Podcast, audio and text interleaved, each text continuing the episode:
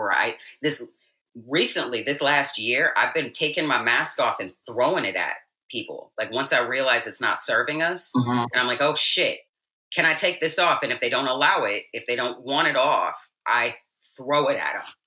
And I don't know what changed to make that happen. Uh, and I don't know how. I don't know how else to be. I don't think it's an unproductive approach. It's but it's almost like you consented. You're like, okay, I'm gonna wear this mask, and as soon as you realize that the unmasked version of you will not be accepted, then you're like, well, fuck it all. This is who I am.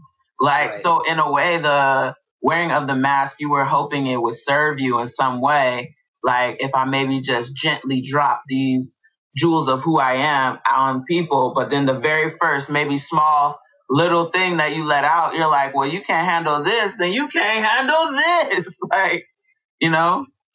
sis. Like uh, yeah. Um dang. Yeah.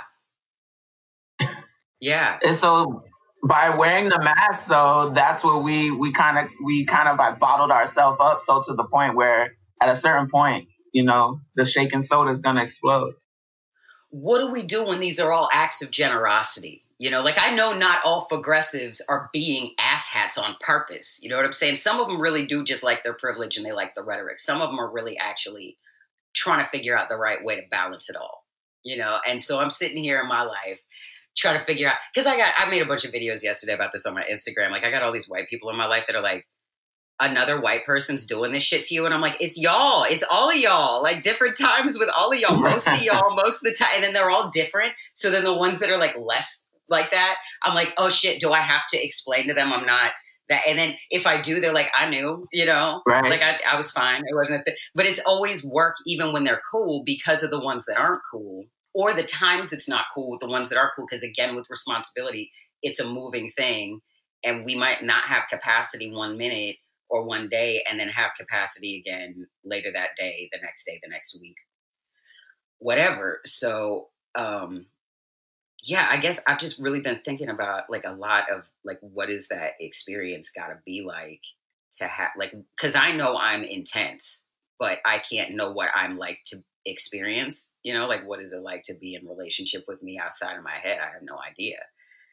Um but i can i can conceptualize it and that one's got to be wild. It's wild for me internally and Right. like the reactions that i get are wild but it's like it gets to a certain point where it's like like you're like holding something precious and you go you start it like something happens it gets knocked and you start to go to catch it and you fumble it further and further and like it's like in bullet time like one one sweep after another is you're knocking it closer to the ground faster and harder like kind of shit in the in those modes Yo, I, i'm like hiccuping poems it's like a hiccup thing too. yeah. little tiny ones just like, Bars. oh shit Yeah. I think that um, people that we come into community and contact with have to realize in the same way that people understand uh, vets coming home from uh, war mm, and uh, what do they uh, they call it? Uh, PTSD. hmm But like a lot of us are living with current traumatic stress disorder, like in real time. Oh. Like we are currently experiencing trauma. We have experienced trauma. We're currently always in the mode of trying to lessen our trauma. Like people have to realize that.